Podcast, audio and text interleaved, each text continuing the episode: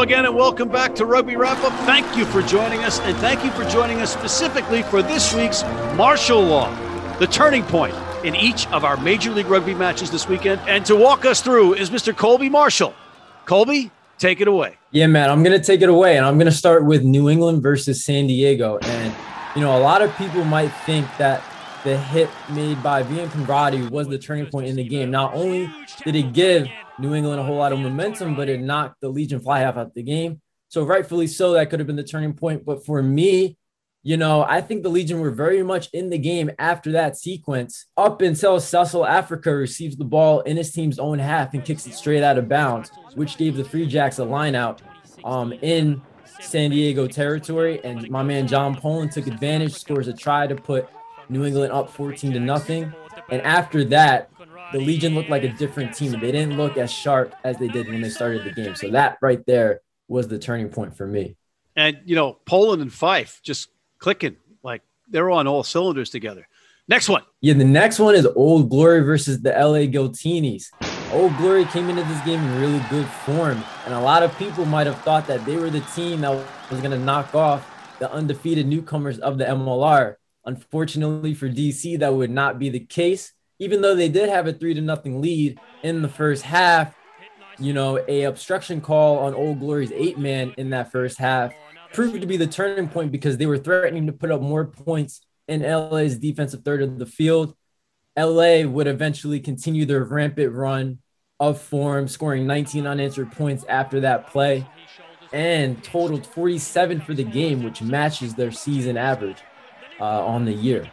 Yeah, again, you know, one could always argue with this current Giltini's roster that the turning point is the ref's whistle to start the match. But Old Glory, you know, they, they battled to the very end. Got to give them credit. Next one. Next, Toronto versus NOLA. You know, Toronto jumps out to a 14 to nothing lead in this one. And it could could be attributed to a lot of handling errors made by the gold. But you know, in the 57th minute, Toronto tried to go for an interception. I guess they got a little too confident. They committed an intentional knock on. The gold capitalized on a subsequent five meter line out that they had and put the first points of a 22 to nothing run that they went on up on the board and had a great comeback win, winning 22 to 14. You know, Colby, us snide, snotty pundits. I'm at home. I picked Toronto. They're up 14 nothing. It looks like they're going to run Nola out of their own building. You know, Nola's kind of playing sloppy. They're playing undisciplined. They look tired. Second half, whatever Nola Nate Osborne said to that team should be bottled because they came out as a completely different team. They were disciplined, they were efficient, and they were methodical. And that is really impressive for New Orleans, whereas Toronto fell apart. And and Taylor Adams, of all people, you know, he, he had a rough game. And, you know, it just shows that we're all human. Next. Next, the last game, Matt New York versus the Seattle Seawolves. You know, Dylan Fawcett came off the bench in this one and showed why he probably should have started the game. A New York lineout in the 64th minute was capped off by a signature rolling maul try by the Butcher to put New York back in the game. And that proved to be the turning point because they went on to score uh, 10 unanswered points to uh, squeak away with a two point victory in a game that saw a lot of missed conversions by both teams.